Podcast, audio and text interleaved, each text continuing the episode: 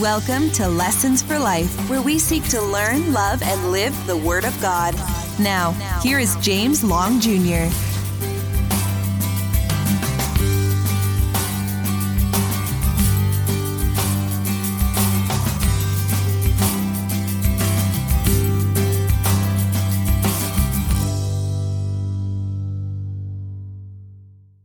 We'll get started. Psalm 75.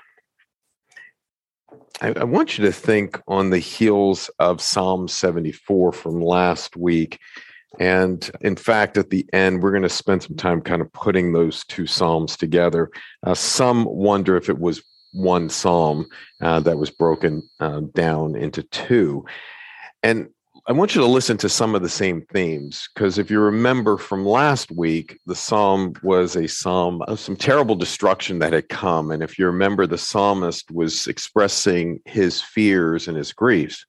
He found himself taking God almost on a tour of Jerusalem. And if you remember, as the psalmist is walking God through Jerusalem and he says, See the ruins here and see the temple and the desecration of your temple.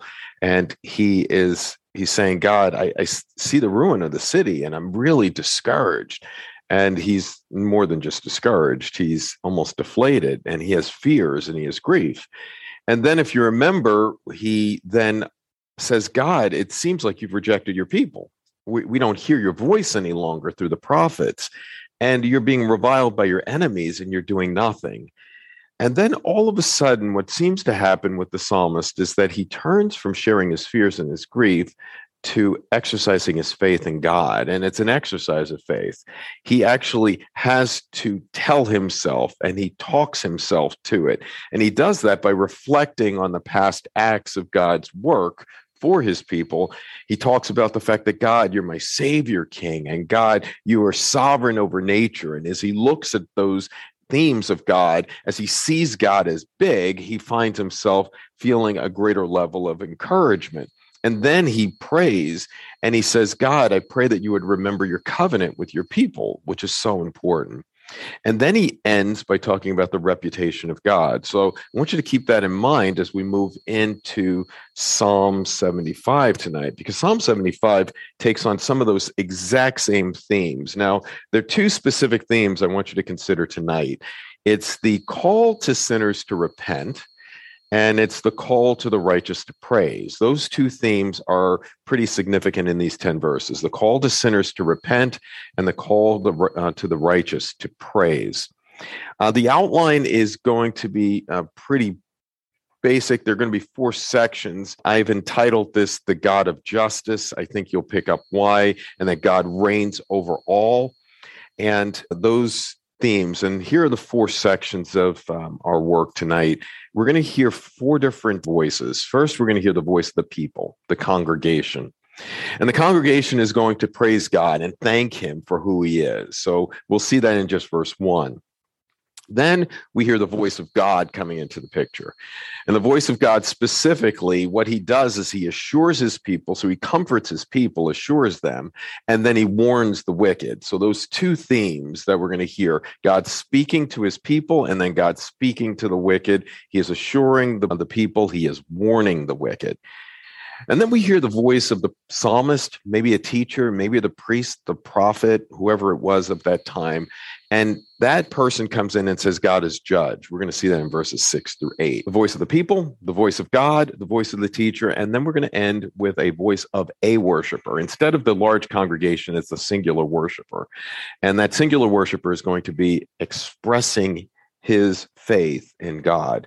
And I, I want you to think about that as we go through chaotic times, challenging times today, that if we could see God as big, and if we can rejoice with others, like we did this morning, praise God with others, worship God together. If we can hear God's assurance, if we can know God's warning to the wicked, if we can remind ourselves that God is judge, that can elevate our faith, which is so important. So let's pray and then we'll read this passage together. Father, today, I pray that you would remind us that you are a good, good, good Father.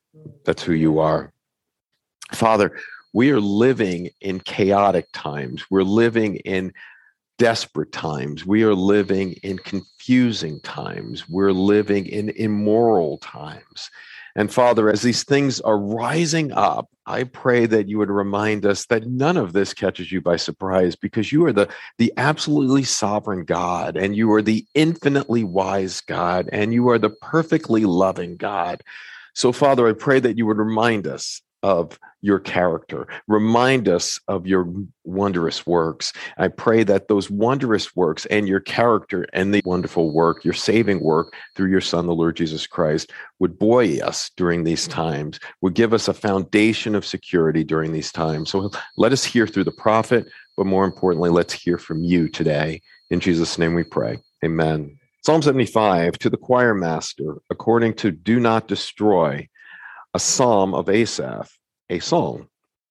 We give thanks to you, O God. We give thanks, for your name is near. We recount your wondrous deeds. At the set time that I appoint, I will judge with equity. When the earth totters and all its inhabitants, it is I who keep steady its pillars. Selah. I say to the boastful, do not boast and to the wicked, do not lift up your horn. Do not lift up your horn on high or speak with haughty neck. For not from the east or from the west or not from the wilderness comes lifting up, but it is God who exercises judgment, putting down one and lifting up another. For in the hand of the Lord there is a cup with foaming wine well mixed. He pours it out from it, and all the wicked of the earth shall drain it down to the dregs. But I will declare it forever. I will sing praises to the God of Jacob. All the horns of the wicked I will cut off, but the horn of the righteous shall be lifted up. That is God's sufficient, eternal, authoritative, life giving, and life changing word. So we're living in really chaotic times. And I want you to remind yourself of Psalm 74. Babylon has come into the land of Judah and has overthrown it. King Nebuchadnezzar came in. He took some of the royal leaders and some of the young people, and he was trying to gain control. A little bit later on, he was not getting enough control. So now he comes in, he swamps, he overwhelms the city. Now, this is where we're looking at. He's overwhelmed the city. He's come into the temple. He's destroyed the temple. And the psalmist is saying, God, this is an evil empire, Babylon, and this is a terribly evil man, um, Nebuchadnezzar. Why are you allowing this to happen to your people? Psalm 74. Now in Psalm 75, he begins by reorienting himself. And I want you to hear the four voices that are here. So let's start with the voice of the people give thanks. It says this in verse one We give thanks to you, O God. We give thanks, for your name is near. We recount your wondrous deeds. So this is a really important theme for us to do. We the voice of the people, we need to come together and worship with one another. Worship is so important as we have gone through a time where people have been distanced from each other and not come to church. And I've heard people say that is church.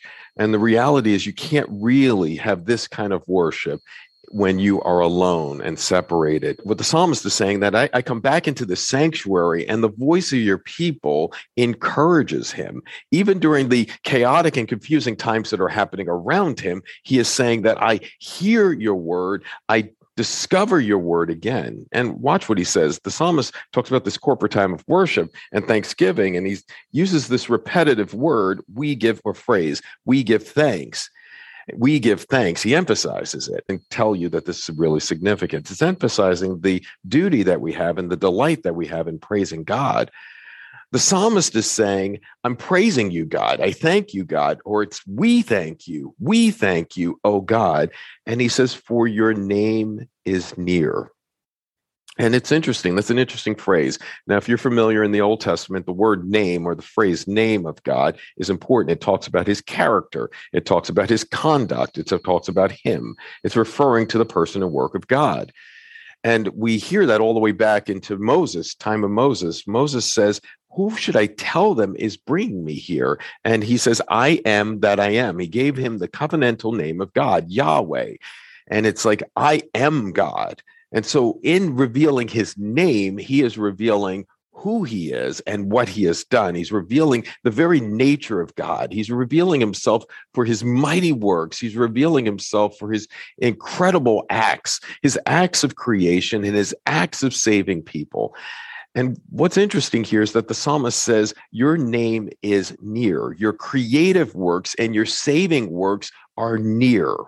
And the psalmist is reminding himself of this of the fact that God, in the midst of the struggles, in the midst of the chaos, in the midst of the confusion, you are near me, which is so important. If you remember in Psalm 23, verse 4, it says this Psalm 23, verse 4, it says that the Lord is my shepherd, I shall not be in want. Then it says in verse 4, even though I walk through the valley of the shadow of death, I will fear no evil, for you are with me. Your rod and staff, they comfort me.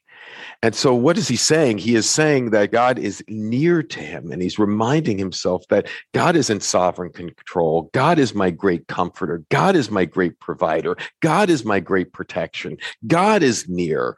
And so, I won't fear. And so, that's real important for us to think about that we give thanks to you. We give thanks to you, oh God, because your name, your sovereign works, your character and your works are near me right now. Same thing as Psalm 23, verse 4. So the psalmist says that, God, I see you near. But then he says, We recount of your great deeds.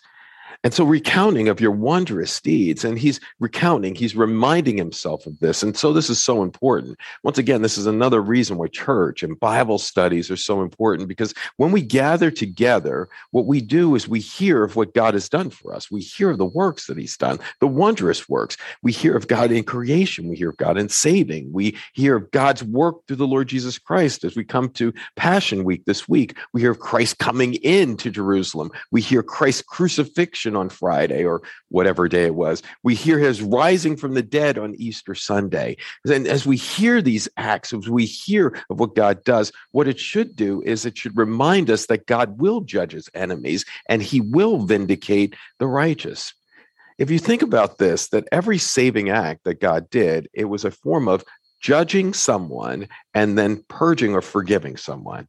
So when he takes his people out of Egypt, what does he do? He's saving his people and he's rescuing them from their captors. When he takes them through the Red Sea, he saves them. When he takes them into the promised land, he is conquering enemies and he's vindicating his people. He did that constantly throughout the Old Testament. He's doing that again here in the New. The psalmist is recounting back to what he's done in the Old, and the saving acts of God include his judgment. And it's instructive for us as God's people today. It's instructive for me as we go through these times, it's challenging times that we need to get together and praise and worship with one another. But it's also really important that we need to hear God's word. We need to hear God's word as we read it. We need to hear God's word as it's taught. We need to hear God's word as it's preached. We need to celebrate what God has done for us. We need to celebrate his nearness. We need to celebrate him. And as we do that, the works that he's done, what happens is the chaos and the confusion around you start to diminish when you start to see that God is with you. So we start with this the voice of his people, the voice of his people in verse one. Let's go to the voice of God in verse 2 through 5. The voice of God to his people. Now he's going to start with his people and then he's going to go to the wicked. And God is going to speak first to the people and he's going to give them a word of assurance, which is so important. Let's look in verse 2. It says this At the set time that I appoint, I will judge with equity. See, now he's reviewed the history, of the psalmist has reviewed the history of the world, and he said, God, you brought this world into being just through your own voice. And you rescued Adam and Eve in the garden. You saved them and you rescued your people constantly. He brought Lot out of Sodom. He, he constantly he's bringing his people through times of great trials. And as we read and as we study and as we meditate on the old testament we would find god time after time is rescuing his people. He enters into life and at a, an appointed time and he saves his people. And god is now saying i want you to hear my voice. It's going to be at a set time. And the set time is important to me because what it does is it tells me that god is sovereign over time God is instrumental because he fixes the time.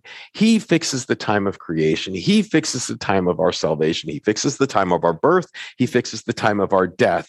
God is the one that we can know for certain is in control. He says, at the set time, at the right time, I will bring this person down. I appoint I will judge. And here the two eyes there, it, it emphasizes God's sovereignty, not only over, time, but over this whole situation. It's left to no one else to judge these people. It is God that is going to do it. I'm going to do this. I will judge them and I will vindicate you. And then he talks about, I will judge with equity. Mm, so, what does that mean? And it means a fairness. It means that he is going to uh, judge straight. It's going to be direct. It's going to be right. It's going to be correct judgment.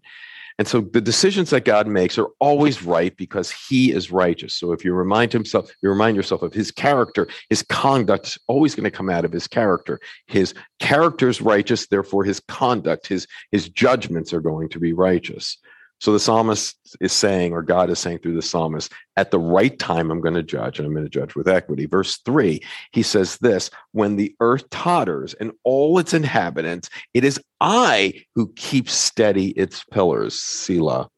I, I do love that.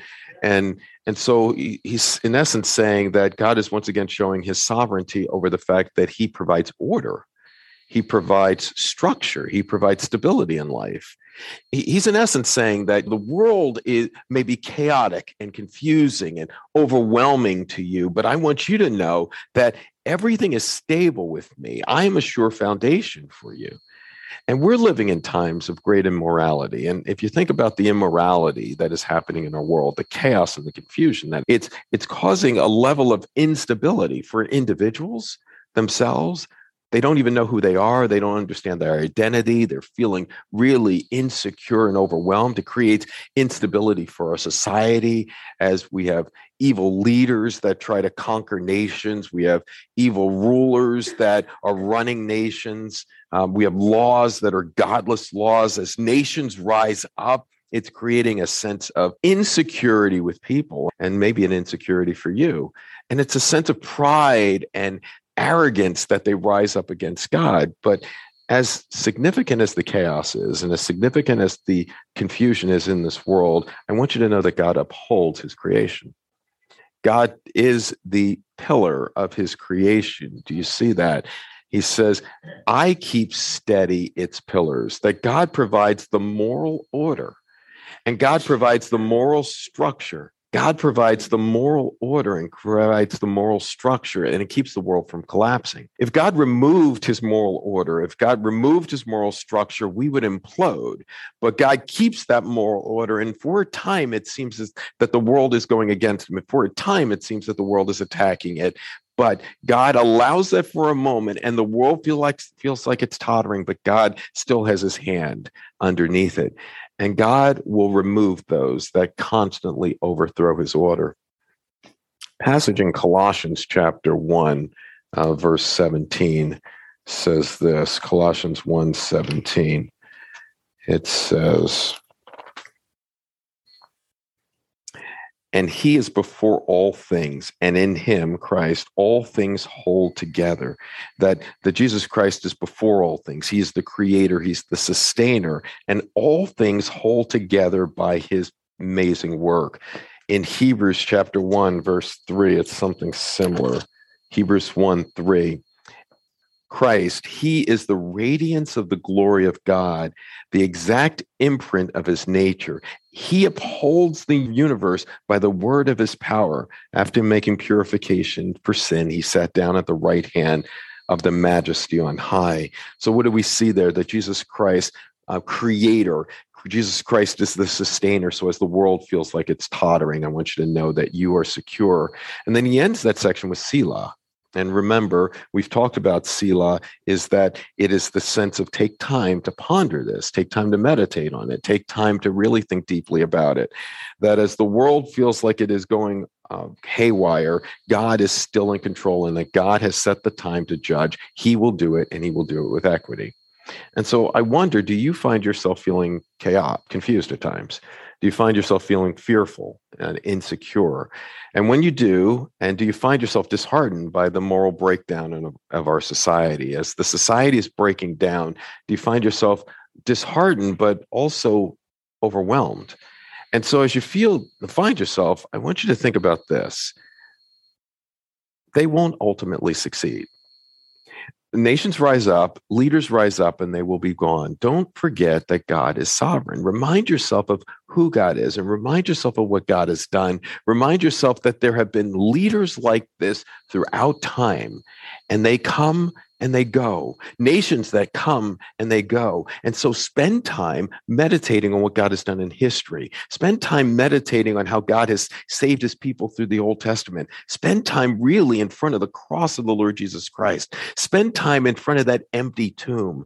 And as you sit there and meditate on that work, find your stability once again in the fact that God is in control. And even when your world feels like it's tottering, God is sovereign. He has ultimately rescued you. Remind yourself of that.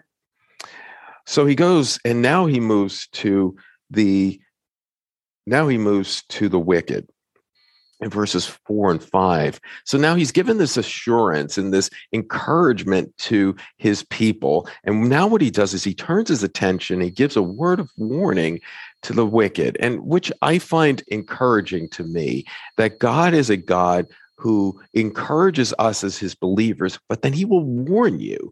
If you don't know about the warning, how can you ever turn? He gives the warning to the people. And he says, You're on the wrong path. And he says this in verse four I say to the boastful, do not boast, and to the wicked, do not lift up your horn.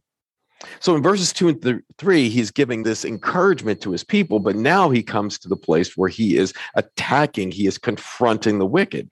He's focusing on those that are causing the chaos, the anarchy, the immorality in society. He's turning his attention on them. And he is saying, I say to you, once again, hear the word I. It's God who's saying this. I say to you, do not boast. God has given them a warning that he's coming as a, a, judge.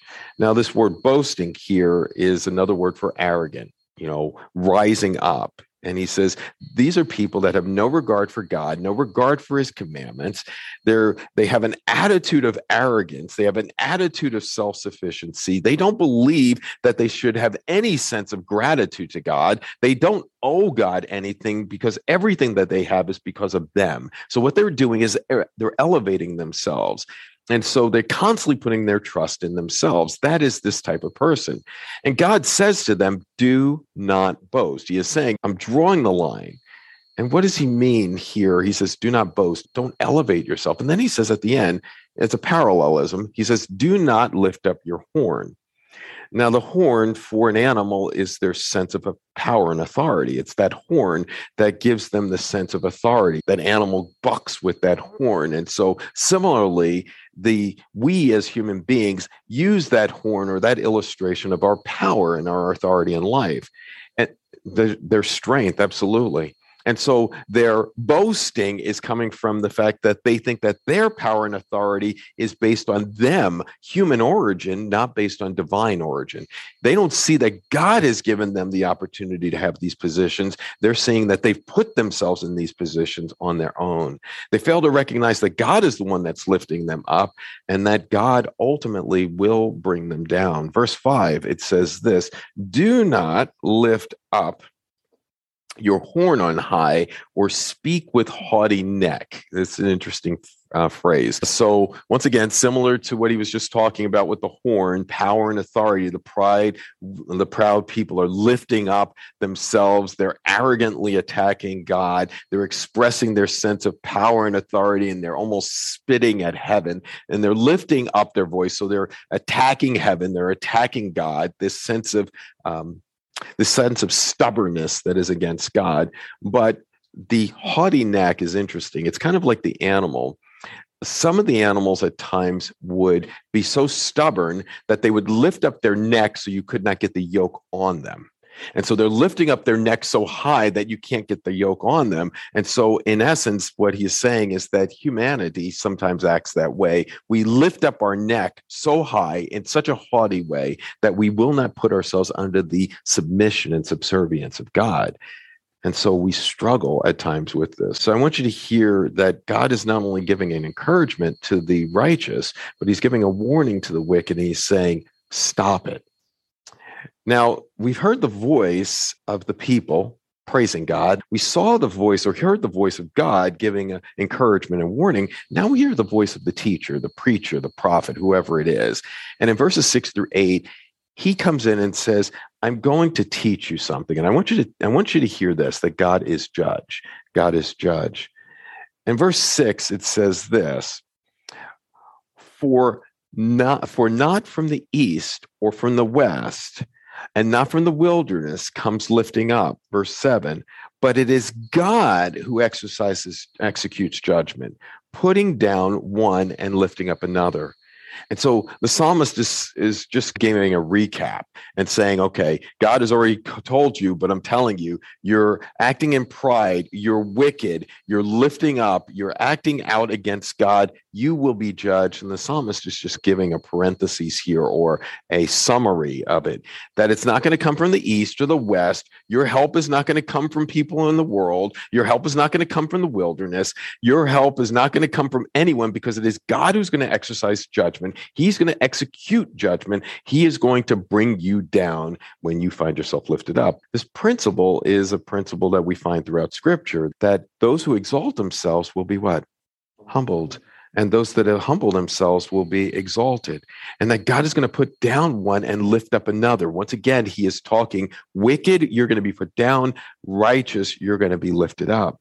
He says this in verse 8 For in the hand of the Lord there is a cup with foaming wine, well mixed, and he pours it out, and all the wicked of the earth shall drain it down to the dregs this theme in the Old Testament about a cup, the cup takes on the idea of wrath. And it's symbolic of the wrath of God. And as that cup is filled with God's wrath, God's wrath is foaming, it's well mixed, and it will be poured out. And all the wicked of the earth will have to accept and take God's wrath upon themselves. And because they have chosen not to turn to God, they have turned to chose to turn away from God. And the only way that we're going to find ourselves moving away from the judgment of God is going to be turning to God and recognizing that He is our great Savior. I don't know if you have your Bibles. If you do, turn with me to 1 Samuel chapter 2. 1 Samuel chapter 2. And you may be familiar with this section is Hannah's prayer and Hannah's prayer goes from verses 1 through 10, but I only want to focus on 3 and then verse 6 through 8 and listen to what it says. Well, let's look at verse 1. It says this uh, My heart exalts in the Lord, my horn is exalted in the Lord, my strength is exalted in the Lord. Verse 3 Talk no more so very proudly. Not, let not the arrogance come from your mouth, for the Lord is God of knowledge, and by him actions are weighed. Verses 6 through 8 The Lord kills and brings to life, he brings down to Sheol and raises up. The Lord makes poor and makes rich. He brings low and he exalts. He raises up the poor from the dust. He lifts up the needy from the ash heap to make them sit with princes and inherit a seat of honor. For the pillars of the earth are the Lord's, and on them he has set the world. Doesn't that sound very similar? And I, I, think the psalmist is hearing Hannah's prayer here as he is writing, and he's thinking of Hannah's prayer. And if you're familiar with Hannah's prayer, you also know that Hannah's prayer connects to the Magnificat as Mary uh, prayed the Magnificat in Luke chapter 2. And in Luke chapter 2, Han- um, Mary's prayer sounds much like Hannah's prayer. It goes from verses 46 to 56, 55. I'm going to focus on verses 51 through 53 here. It says this in Luke chapter 2, verses 51 through 55. It says, He has shown strength with his arm. He has scattered the proud in their thoughts of their heart. He has brought down the mighty from their thrones and exalted those of humble estates. He has filled the hungry with good things, and the riches he has sent away empty. The rich he has sent away empty. He has helped his servant Israel in remembrance of his mercies as he spoke to our fathers to Abraham and to his offspring forever. Do you hear those same themes there?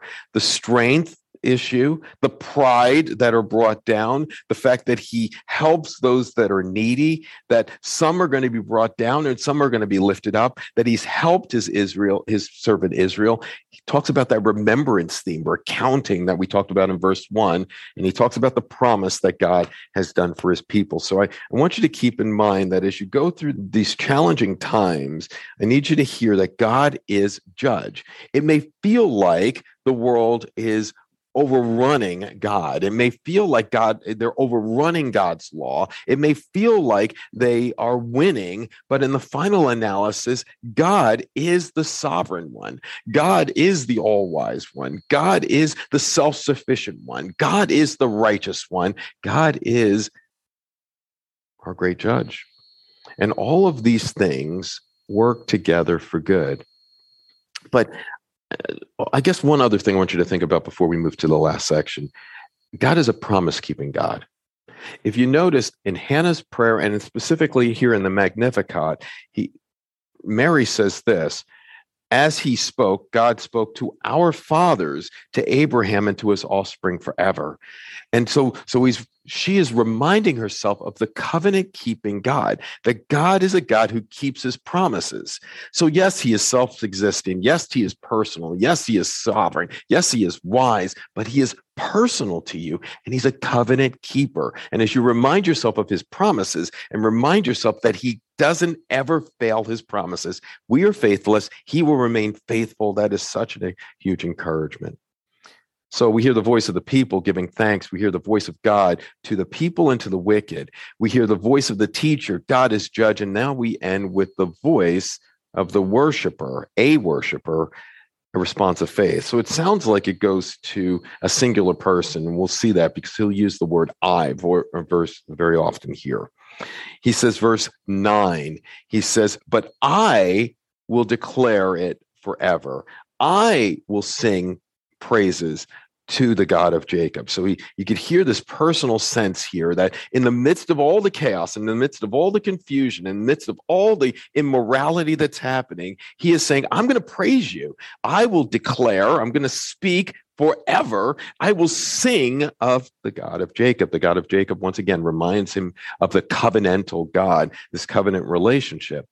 Verse 10 All the horns of the wicked all their power, all their authority, all their majesty, I will cut off. So now he's once again, God says, I'm going to see this cut off. But the horns of the righteous shall be lifted up. So the horn, the power, the authority, the majesty of the wicked will be brought low, but the horn, the power, authority, majesty of the righteous will be uplifted. What a great word this is. What a great word this is in the midst of the chaotic and confusing times that we're living in, that God reigns. And so don't ever forget that God is the sovereign one. He is reigning. So, where do we see the gospel in this? And several themes. I think first, the theme that God is a creator, the creator, but he's also the savior. And as you remind yourself, as the Worshippers came together in the congregation. They gave thanks. They reminded themselves of a God who was near to them. God, we give thanks to you, O God, because you are near. And then talked about his name, his name, his, his character, and his saving works and the wondrous deeds that he did. They reminded themselves of that. We, we need to do the same as we come together and think about the gospel and think about what Christ has done for us and how majestic he is. And we should praise God for that we we should look at the cross and see the evil that was uh, dealt with at the cross and we should see the wonder of God's grace at the cross. And think about the fact that Christ took our evil what we deserved for our evil. He took upon himself he took God's wrath for our evil upon himself. We should see that at the cross. He drank that cup to the dregs. He drank it completely. He took all of God's anger and wrath, which God would have poured out on us as wicked people. He poured upon his son, the Lord Jesus Christ. And, and what do we see in the, the gospel? We see that we need to come to the cross humbly. And so we saw that throughout the psalm that if we exalt ourselves, if we raise ourselves up, if we think we don't need God, if we don't glorify God, if we don't have gratitude to Him, we won't humble ourselves. But, but for the believer, they come before the cross and recognize I've got nothing in my hands. I am completely stripped naked before you. I have nothing, God. I have only my sin to bring before you. And God says, I will take that sin and I'm going to give you my righteous cloak. I'm going to give you my son. I'm going to give you all of that. What do we see as well? That God is judge. And what is God's judgment for the righteous? There is therefore now what? No condemnation, none at all. And what do we see as gospel again? The gospel should bring us to a response of faith. It should give us a response of praise. We should want to worship God. We should want to elevate him. We should want to see him magnified in our lives. So remind yourself, as crazy as this world is, and as much as the attacks come against the church, Jesus says that the gates of hell will not prevail against my church. They will never. All right. So, what do we learn from Psalm 74 and 75. I just want you to take a, a moment to Selah for a moment. I want you to take a moment to, to think deeply. And I want you to think about all of the themes that he has been trying to lay on us here and the people of God in Psalm 74 are in a terrible time. They have been overwhelmed by a seemingly evil empire, and they can't understand why. And they're in a dreadful time right now, and destruction is upon them. But what we see in Psalm 75 is this we see the wondrous works of God. We see that God's wondrous works solves the struggle, solves the greatest dilemmas that we have. That his wondrous works of creation, but his wondrous works in the saving work of his people is going to solve the issue. And that it alters our perspective completely when we could see God for who he is.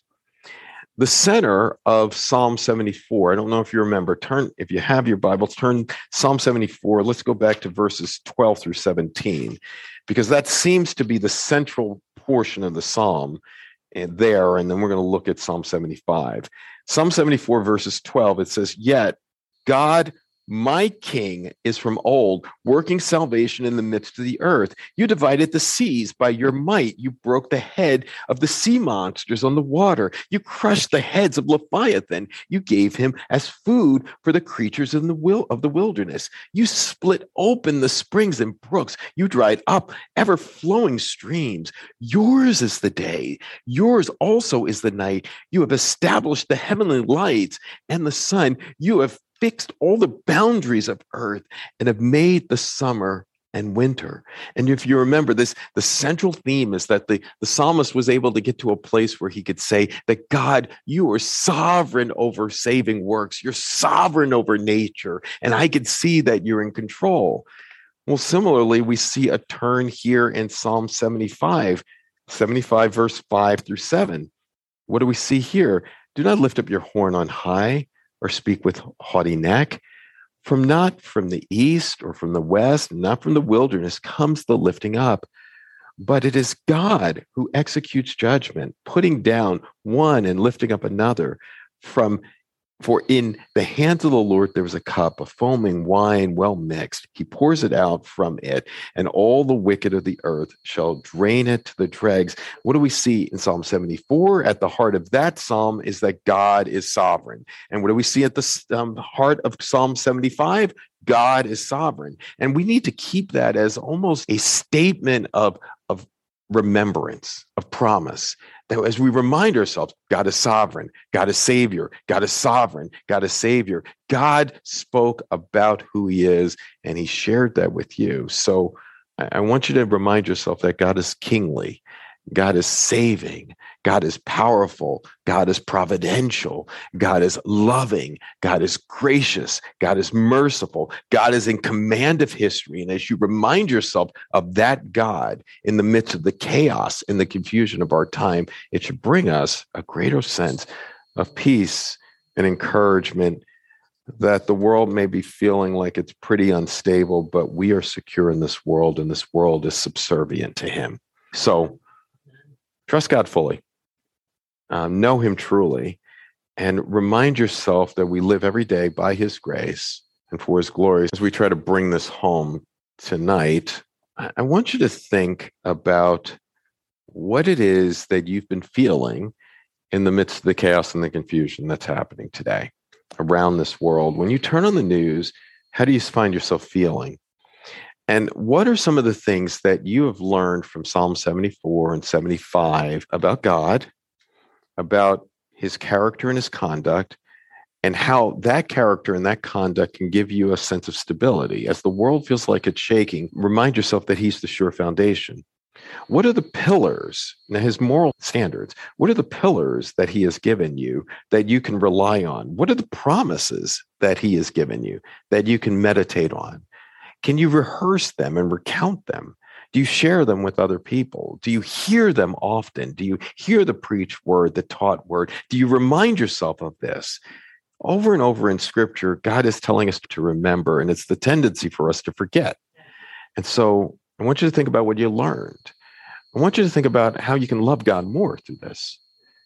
How can you love God more through the fact that God is in absolute sovereign control? He's your creator, He's your sustainer, your rightful enter praise. How can you love Him more through this? And what do you need to do to live differently? So, what did I learn? How can I love him more? And how can I live differently in light of this psalm? Because this psalm is a nice little psalm. It gives you a nice little out. I gave you a nice little outline, but this means nothing unless it becomes personal. This personal God is personal. It needs to be personal to you. So bring it home today by learning, listening to what you've learned, loving God more and more for his majesty, his sovereignty, his great mercy, his kindness, his judgment, his faithfulness, his promise keeping, and then figure out how to live differently. What am I going to do differently today in light of what I've learned today? Let's pray.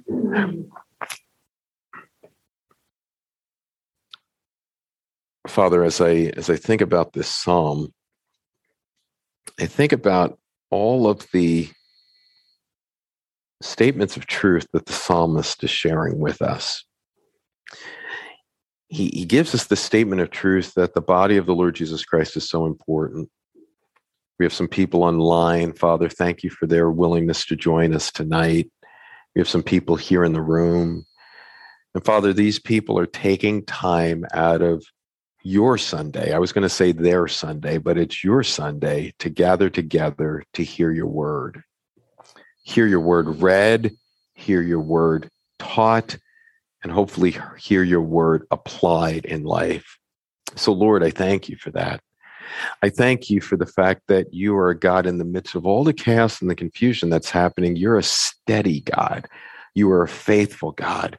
You never change. I thank you for your creative work. I thank you for your saving work.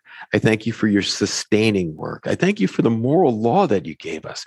Even as the world rebels against that moral law, Father, it is so gracious because it provides stability for us.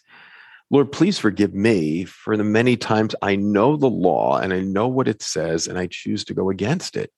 Please forgive me for lifting up a high and haughty neck against you and not willing to submit myself and put myself under your yoke, Lord. Please forgive me for that. I thank you for the fact that Jesus Christ was perfectly submitted to you. He came here, he lived righteous, he lived perfectly for me and for every other person that is ever going to trust in you. Lord, I thank you for the fact that when he died on the cross, he paid our full sin penalty. He drank the cup of your wrath to the end. I thank you for the fact that there is no condemnation ever again for us. So, Father, help us to live with the security of knowing this personal God, this loving God, this majestic God, this promise keeping God is our God. So, help us to see this world through your eyes, through your word, through your promises, through your principles. And, Father, I pray that we would go out and share with others the warning of a judgment to come and the graciousness of a God who saves. In Jesus' name we pray. Amen. Amen. This has been Lessons for Life with James Long Jr. We hope you have been blessed. For more information, go to jameslongjr.org.